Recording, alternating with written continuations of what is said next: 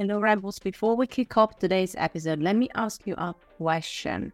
What if we could help you unlock your marketing superpowers in one day or less? Actually, to be precise, I mean three hours. Yes, you heard it right. What I'm asking you is three hours of your time to join us for a brand new intensive experience, our marketing deep dive. One day masterclass that will help you create marketing strategies that capture hearts and mind. And every single masterclass is going to dive deep into one of our favorite topics of marketing. Maybe that email marketing, hiring, or even automations and beyond. If you want to get the fast track ticket to become irresistible, then I suggest you check out our upcoming marketing deep dive, where you're going to get two hours of hands on training with lots of exercises and practical group work as well, plus one hour bonus office hours and Q&A. Oh, and we also have a personalized dashboard and bonus templates to help you apply what you learn in our three hours. And just to put a little bow on it, you also get a certificate of completion to show off wherever you fancy. If you'd like to find out what is coming up next and which one is our next marketing deep dive, all you have to do is go to amschool.click slash masterclass there you'll be able to find our schedule with our upcoming masterclass for you to join. On with today's show.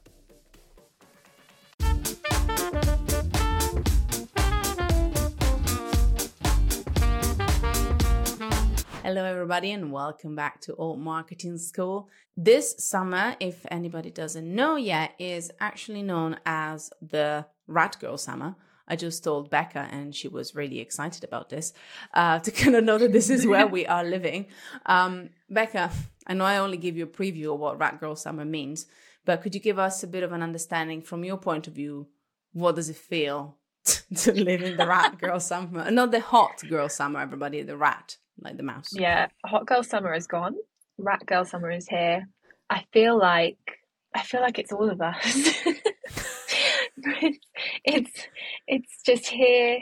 I feel like you know the sigh sums it up, doesn't it? Really, just rat girl summer. It's like that's how you feel. It's the vibe. The vibes off. You just want to hide, scurry away. What was it you said earlier about snacks as well? I'm here for that. Just get some snacks. Go and hide. Ignore reality. come back. I also felt, and I don't know, dear listener, if you resonate with us, and also you, Becca, if you resonate with me, but I also felt in the last month, despite having been on holiday myself. So, like, hypocritical much, everybody. But I felt like there is, honestly, the uh, holiday content, the holiday post, the holiday love has been almost like hyped to the level of kind of internal desperation for so many people be like oh my god i'm away i am here i am done i knew intuitively that 2022 was a year of transition. I think for a lot of us, we were still kind of understanding what to do. And there was an element also for, I think, the online space to thrive in a way, and new mm-hmm. things were coming up.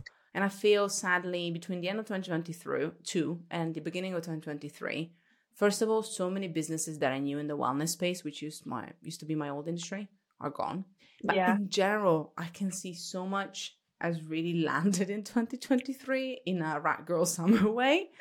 so I don't know. Is it just me that feels this kind of like I really need a holiday, and therefore when I'm on holiday, the world will know that I'm away and I'm enjoying myself because I deserve it. No, I, I I'm completely with you on that. I went away a few weeks ago as well, and did that terrible thing of like the last two days or so was already thinking like oh no i've only got two days left. I've only got one day left. And then i feel like i was more preoccupied by the fact it was ending than actually enjoying it and then literally landed back in the uk and was like i need to go again. I need to find another way to escape. Let me out. I can't do it.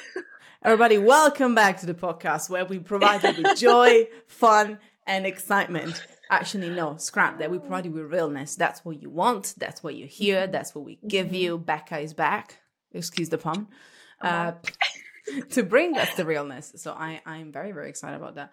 And to be honest we have had um, a couple of weeks of or we're going to have a couple of weeks of a break from the fresh news. We're actually going to do a bit of a um, memory lane in the next couple of weeks. So today we thought we are going to pack in a lot of things because what I've seen as well, aside from Twitter, which is going to be our first point of call, everybody, unsurprisingly, but a lot of platform was that what they've been doing, they've been testing. This is the time of testing and teasing, which yeah. to me kind of makes sense strategically because so many people are gonna dive deep into things like YouTube A/B testing thumbnails, which we'll talk about.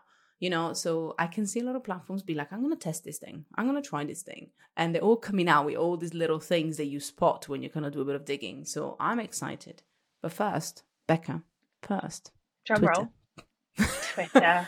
I don't know if it deserves a drum roll. I don't know if we deserve a drum roll, everybody. Yes, we are back. Every time we talk about Twitter, I think a little bird dies.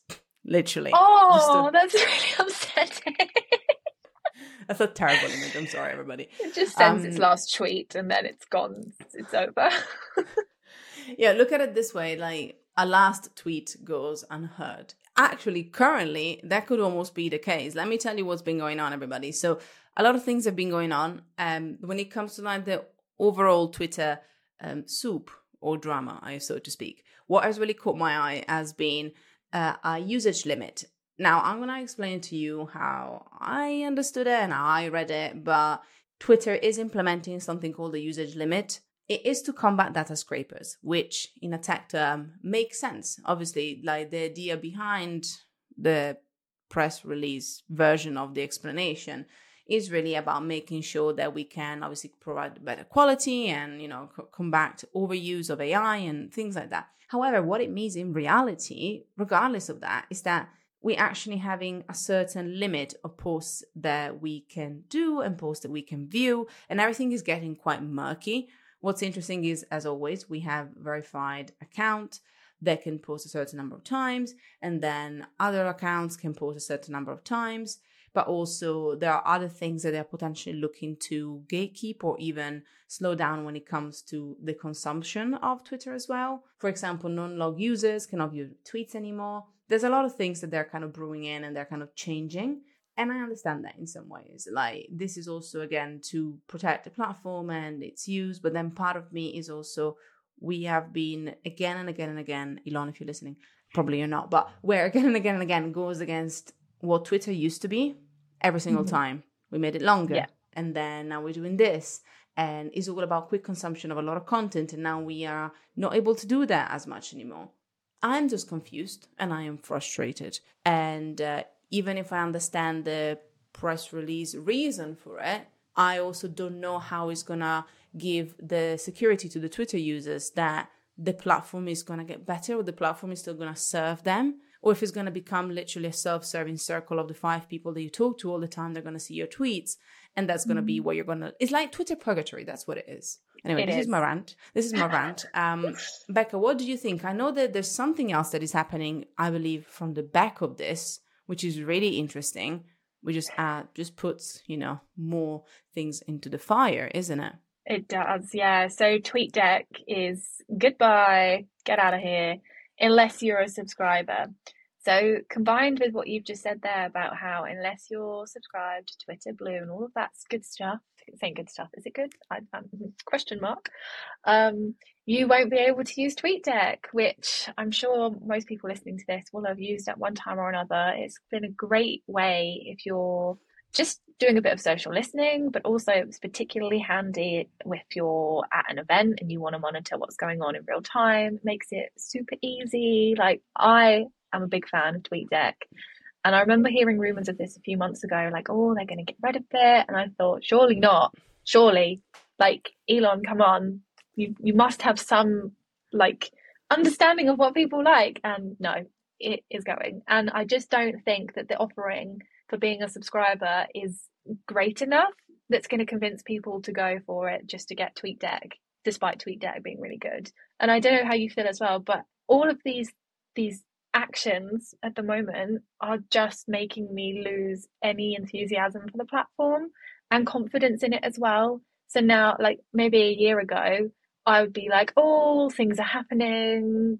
Like especially when talking to clients and stuff i would say be cautious but can't get that bad can it? And now i feel like every time we talk about it it has got worse. And now i'm like stay away from twitter. Don't risk it. I think it's one of those things as well. I love what you said there. I think it's one of those things as well where more than ever, going back to uh, our initial little rant about what 2023 has been going anyway, I think we have been a lot more mindful with our time because I felt there's some other platforms, uh, and I'm looking at you, Instagram as well, but not only, even LinkedIn, just for example, they have demanded more time because they have evolved and some and most of them not even in a bad way like even instagram has done some good things actually refining and taking out. Because of that again i think more than ever we are a bit more selective about where we show up. I've seen it i've heard a lot of people saying that as well.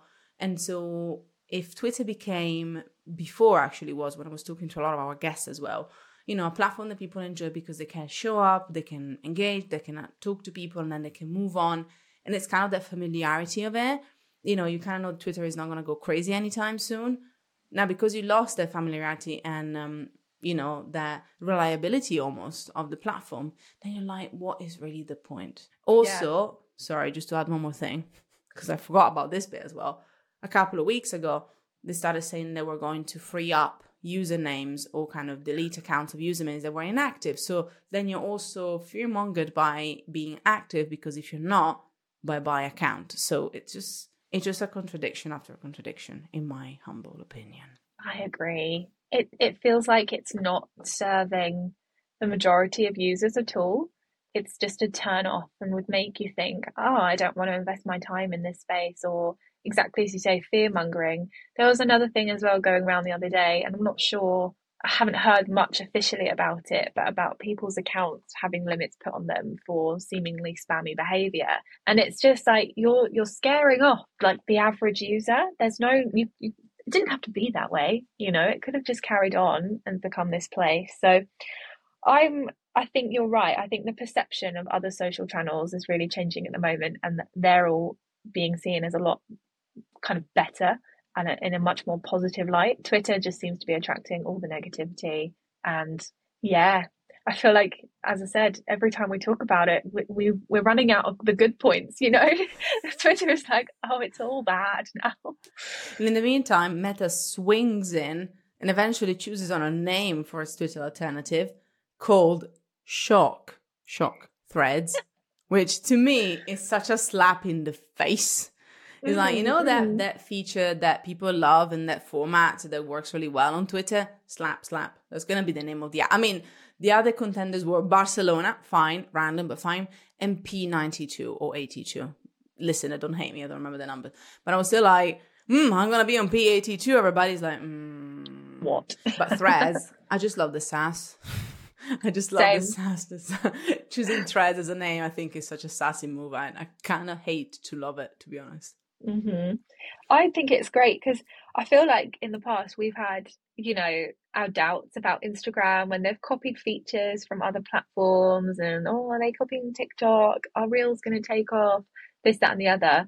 And now I feel like everyone's really pro Instagram. And likewise, so am I because I'm like, yeah, threads.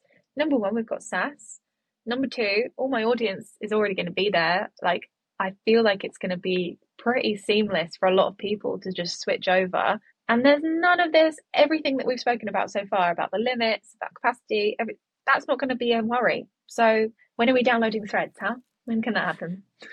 I was going to ask you actually, and I was going to echo you, and I think it's such an incredible point and a very important point for any marketer out there. The upper end, annoyingly in a way, because then it becomes a monopoly, but it's also the upper end is that these are sub platforms that can tap into your existing audience in a way or the existing community and as we talked in the past again you have to go to the archives everybody but if you listen to back in my um, chats about clubhouse when clubhouse started going down mm. and all these things a lot of these platforms that were new and they were not tiktok let's be honest um, they come in and then they're asking you to direct people somewhere else in a new place and so unless you really boom out, I, I, I believe in the first week or two and you have an extra 10, 10,000, let's say, or people in a hundred thousand, amazing, mm. you know, engaged uh, members and audience, then it's really not worth it. Like part of me in a, in the most loving way is curious to see how many people are currently tuning in on, on Clubhouse. Maybe I should look because the app is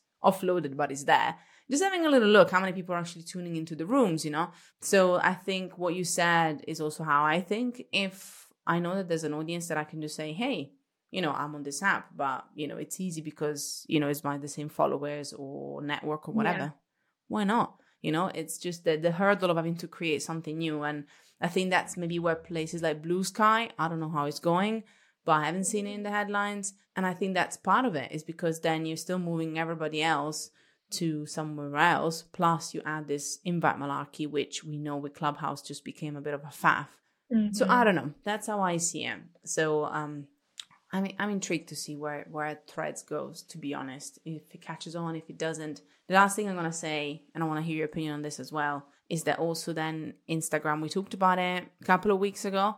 Introduced broadcast channels, which means that it kind of makes me think, though. You know, how does Thread fit within that? Being broadcast channels already more of a conversational. Obviously, it's more broadcasting, but you know, so that's going to be interesting, like how they're going to all operate together and actually how much this is going to impact the Twitter's future. Where do you see Twitter in the next six months? That's what I'm going to ask you to finish off this bit.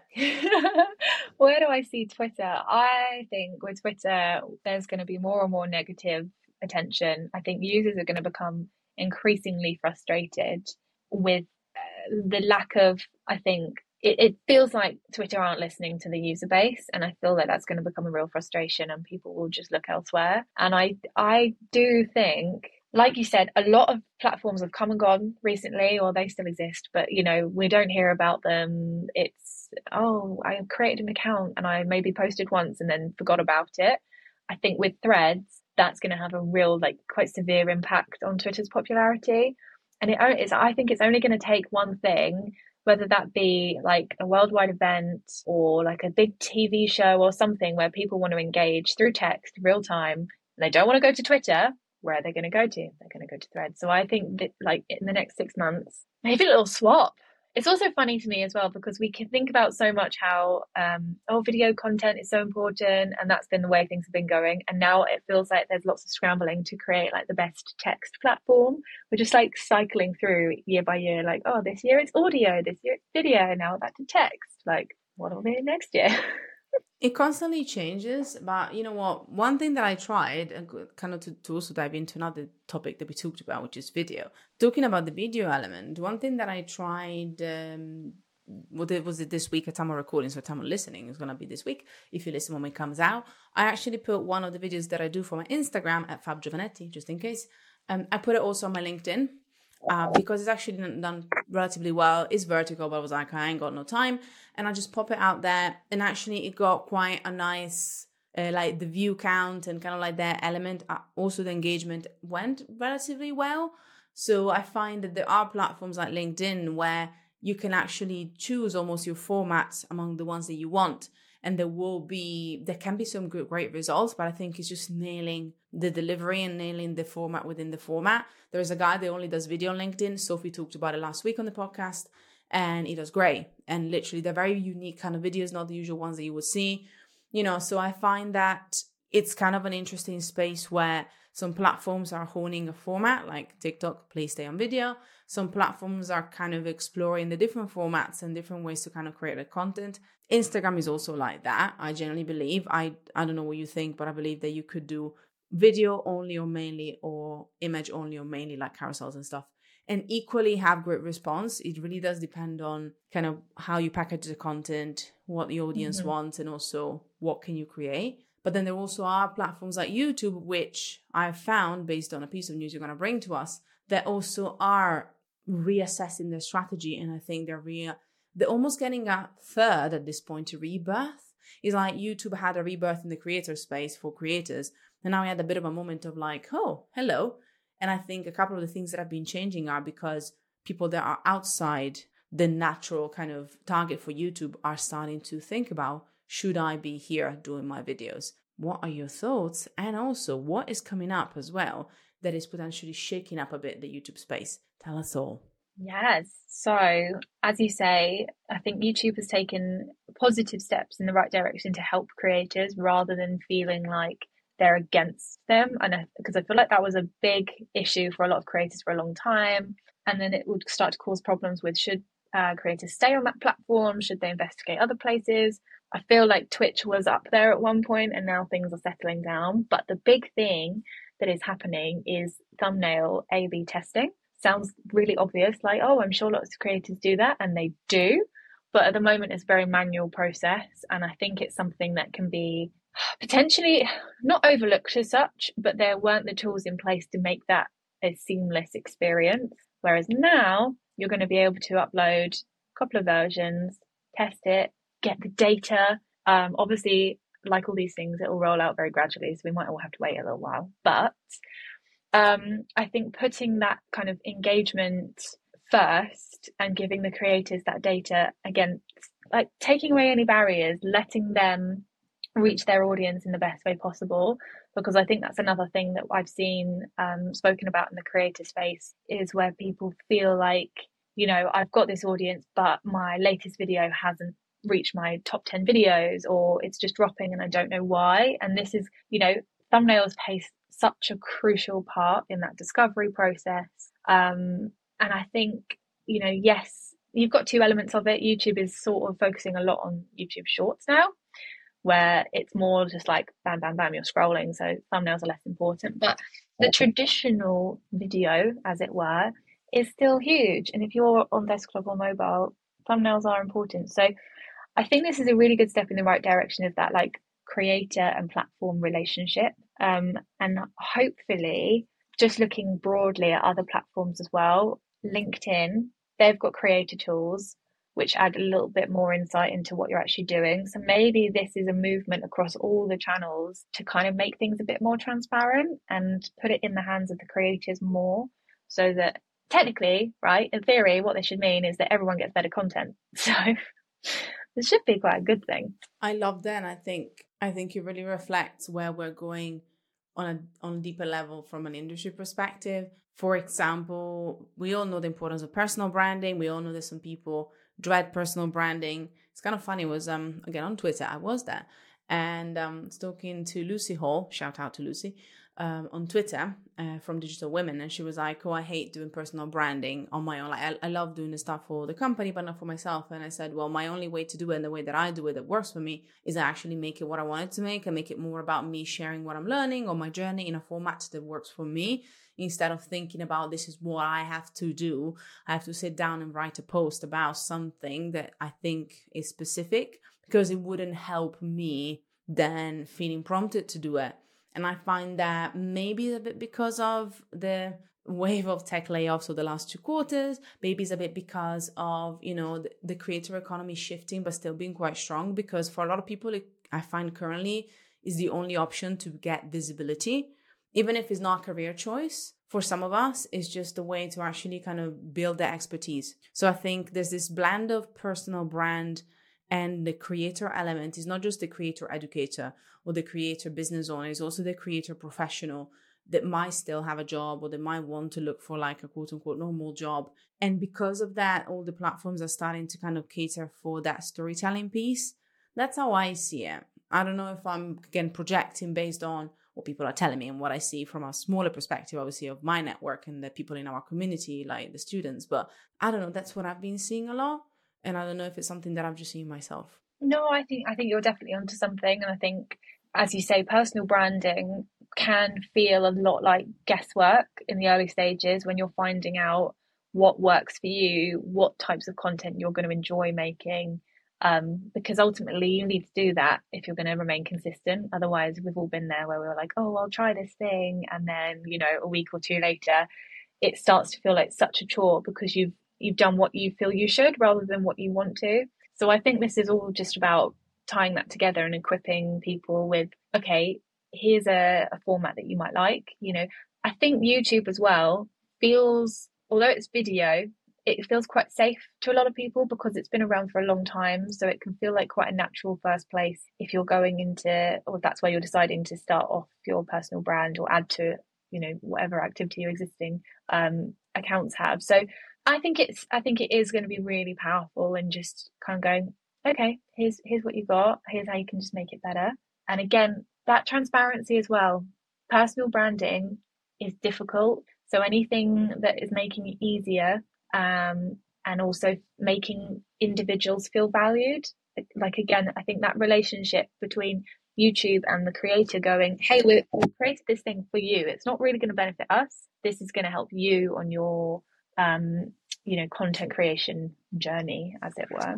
And then I found that's actually also will help TikTok as well. Mm-hmm. Like the approach that they took with a lot of things they, they did was based on that. Like this is what the creators want to keep asking us for. So we are going to give it to them. And I think it really, I can see that working for YouTube as well, being very much creative first. Obviously, alleged in what they say. Um, but I definitely see that being a case. Again, I'm excited because we have dubbed into YouTube and I'm learning more about it because video is such a natural format for us, being that we teach on video online we teach on video live uh, we teach hopefully more in person as well. So that energy kind of comes across from the video format so it just makes sense for us to explore that. It is a tougher space i want to say for anybody that's listening is like oh you're gonna be pumped up about youtube.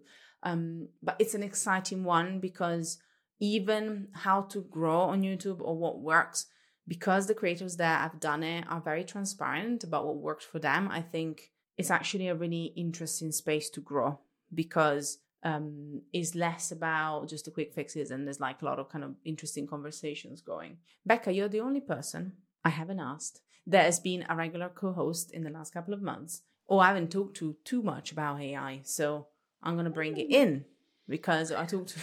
I talk to so many people about AI. I talk so much about AI, but and I think it's a conversation that we uh, keep have and we should keep on having because he is having a huge impact in what we do and is obviously now being introduced in all the platforms that we know and love. So I wanted to ask you first and foremost to kind of start this bit of the conversation. Is there anything that has jumped out for you when it comes to, you know, AI and the world of social media? Any features, any things that have been happening when it comes to AI? So I saw that LinkedIn are rolling out some AI features, um, which doesn't surprise me because I do feel like I've managed to keep my LinkedIn feed mostly AI free. And that's not because I don't like AI. I'm sort of fascinated by it, but I also want to like, you know, keep on top of other things. Um, so I'm not surprised though that it's become part of the creation process. And recently we saw LinkedIn um, offer up prompts to users and this is just kind of like a, a building on that. So now you'll be able to and this is what i like about it you'll have to give your own opinion or your own prompt or own prompt in your own words before it will give you any ai generated content which i think is good. And i know that might sound obvious like well yeah of course you can give it a prompt. But i think that's one danger or one risk with when we're talking about ai on social you don't want everyone's posts to just become like this churned out, you know, oh, I've I need to write, let's say, three posts today. I'll just put them all in an AI generator and there's no like substance there. You know, it's not it's not got that human side to it. So I do appreciate that it requires your own thoughts. And I also think that will hopefully let's see how it rolls out, but hopefully keep things interesting as well because I I follow the people I follow on LinkedIn for a reason. I don't want it to just become a way for people to not show like their personality on LinkedIn, for example. Um, but I think it's interesting that, and I've seen it through some social media scheduling tools that they've now incorporated AI, which I think is great. Um, this is the first one that I'm aware of that's actually like LinkedIn have been like, here's in the platform, it's right here. Obviously, again, like the YouTube thing, it's probably going to take ages for it to roll out to all of us. Um, but I do wonder if now LinkedIn has kind of openly said, yeah, we're gonna we're accepting of AI, we're just gonna roll with it. Can I imagine Twitter doing that? Probably not, but maybe. I could see potentially prediction hat is on. Ding, ding, ding. By the way, every so often we bring them back with other co-hosts, and if you're a dear listener, a very loyal one, you will remember our hats because they came at the very beginning of the pod. But the newer yeah. co-hosts are a bit confused when I bring a hat on. uh, but Becca knows because Becca is the OG, so she remembers the hats. So prediction hat is on. Clink. Um, I can see for platforms. I'm thinking actually Pinterest. Little guy. We haven't talked about Pinterest Ooh. in a while. I can see Pinterest using AI for um, recommendations and like you know because they already have it in their algorithm. Remember, algorithm yeah. is based on robots. So hello. So actually, when we think about that, obviously it's a completely different type of AI. It's not conversational. It's not generative. Uh, generative, but it's still AI. So I could see Pinterest actually kind of amping up their experience with kind of some more AI driven choices, maybe, or even almost like Bing and Google are starting to use AI for their choices. I wouldn't put it past Pinterest to do it as a way for like search, kind of like that social search engine element. I think that could be really exciting to actually suggest the right pins and kind of make it more of a conversational element to then recommend other pins and then it creates this experience. That would be really fun in my opinion. Um, one of the things that I have found is that you can use the AI in the way that you see fit once you learn how to use it. And then it's down to your values and your ethics, to be very, very honest, how then you use it. So you use it to completely take over what you do and make it yours. You use it. I use it a lot for research and kind of breaking things down or even summarizing things that I've wrote right is the is just literally saving my life. So it's like we talked about it in our cohort, last cohort we did, we had a conversation in a panel. And all the panelists, interestingly enough, were using it a lot for the tedious tasks that marketers have to face when it comes to automations and, you know, simplification and streamlining more than necessarily the AI speak for them. And I think that's where it can stop a lot of people from even trying to understand whether they want to use it or how they want to use it because you think about it that way because that's honestly how it all burst with the images element with the art element which is obviously from an ethical standpoint is despicable and it's important that that was discussed but because of that that then there's been um, and we talked about it quite a few times before it's hard because if we don't teach or understand or learn how it works or how it can work, then we can still say, I'm not going to use it because I just don't need it and I don't want to partake in it. Or we can say, I want to use it, but in a way that is transparent and be, um, yes, we do use some form of support from AI. We use it for our research, we use it for whatever. Um, and I think that's a way to do it. Fun fact, and I want to hear your opinion on this. Uh, I'm not gonna put in the show notes because I read it a month ago and God knows where where it is. I read it on holiday because I use Meek all the time, so I read my newsletters on holiday. But it was an interesting stat from my newsletter. 72% of users would require or request that brands show whether they use AI in their content or in their business or not in order to build trust. 72%. You know? So count me in that. I would like to know if something I'm reading or watching, probably reading more so, I would not want to know if AI's had part of it.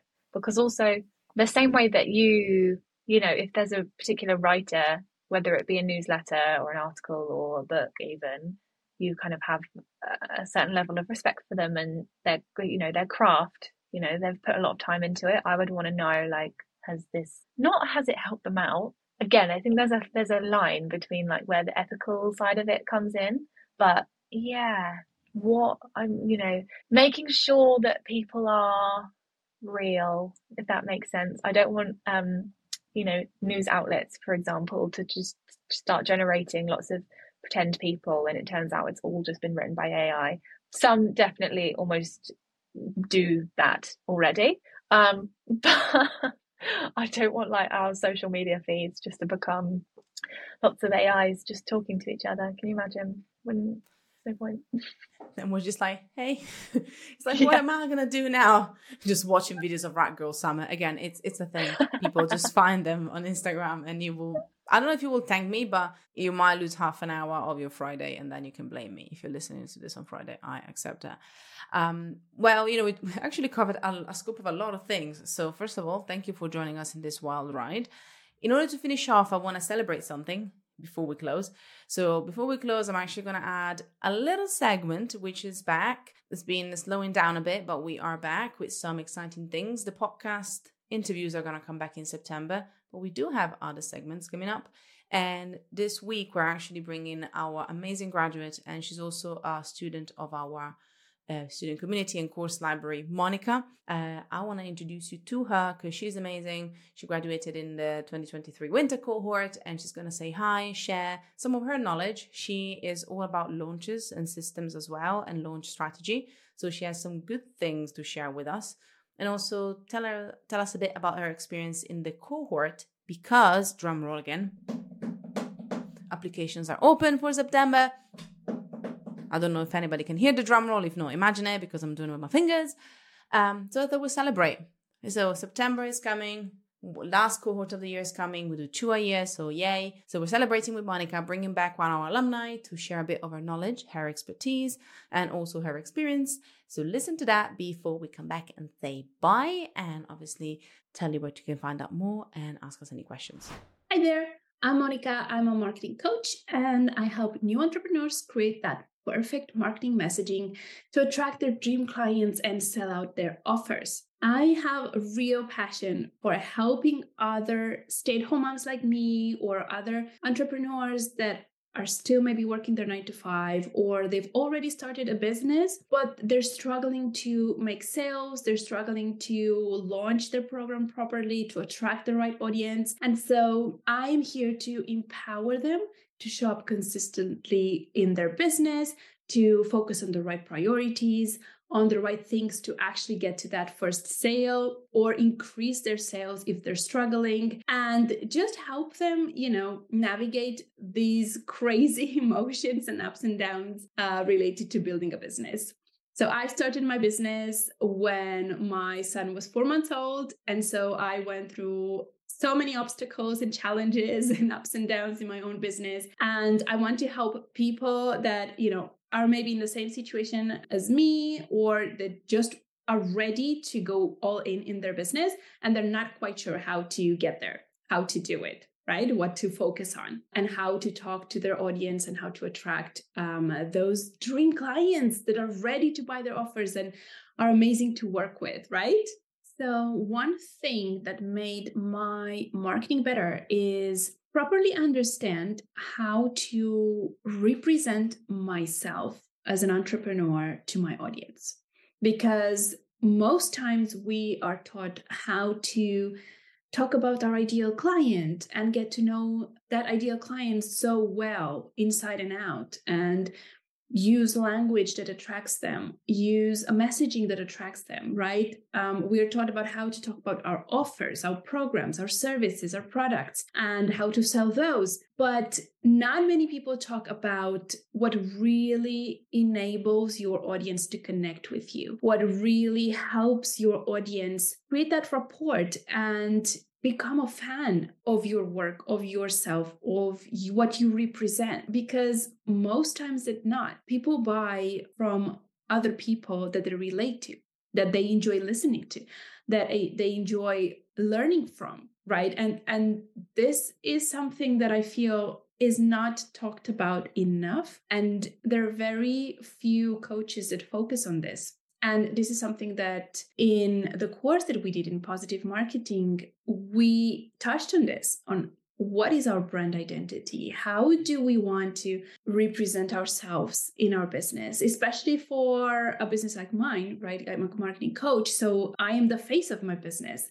And so it helped me understand how to sell myself as a person and express what I stand for, express my values in my content, and connect that deeper, create that deeper relationship with my audience and with my clients by properly communicating my personality, what I stand for, what my brand represents, how I make my clients feel more than just what I teach them to do, but how do I make them feel? Because that's also so important especially when building a business, you have to step out of your comfort zone. And so that's a big part of coaching and mentoring. It's not just giving the theory, but you have to also empower people to actually take action and show up for the business. And by expressing who I am and how and what it means to work with me, how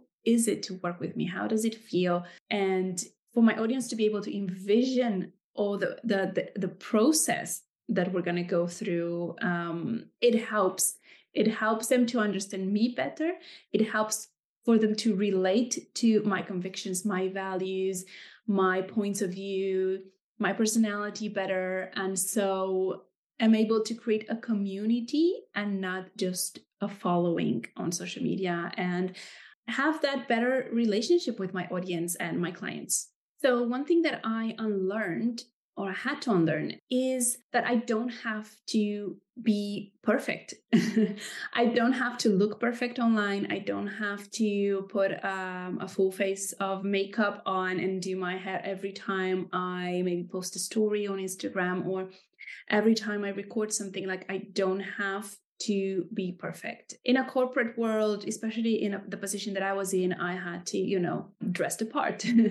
and it was a formal dress code. And I always had to, you know, be very well dressed and look good, you know. Um, and also, you know, as a stay at home mom, obviously you're often in your sweats and you're like toys around you. And um, I just had to make that change, that mindset change that I don't have to look perfect every single time that I show up in front of my audience. You know, my audience doesn't really care that much about how I look. They care more about what I can help them with. Um, and so that's one thing that I had to unlearn. How would I describe Alt Marketing School? Um, I would say it's fun especially as the positive marketing course that we did was a live cohort course. And so it was fun to interact with all the other students. Fab was amazing. All the, the, the teachers were so fun to learn from and we had these little bits of fun quizzes and it it was just really well planned and it made us feel like we were having fun learning even though we touched on so many different things so many different marketing lessons and we had to put in quite a bit of work. It made us feel like we were a really tight community and we were all helping helping each other and it made everything a lot easier and we enjoyed ourselves. So, my word for Alt Marketing School is fun. And we're back by the magic of editing and the powers of Steph, the awesome Steph. Shout out to Steph. I don't give her enough shout outs. So, thank you, Steph. We're back. Thank you, Becca, for being with us. It's always a pleasure. Never leave us again, please, and thank you. This is a public pledge. this is a shameless public pledge to be like, I'm, I'm never leaving. Don't worry. Oof, we're safe. Okay, we have it on record, everybody. We have it on record. Um, if people have any questions about AI, any rants about Twitter, any uh, musings about YouTube, where should they go? Remind us. You could well I I don't know if I'm best to talk about AI because I might I might fool you and send a reply using AI.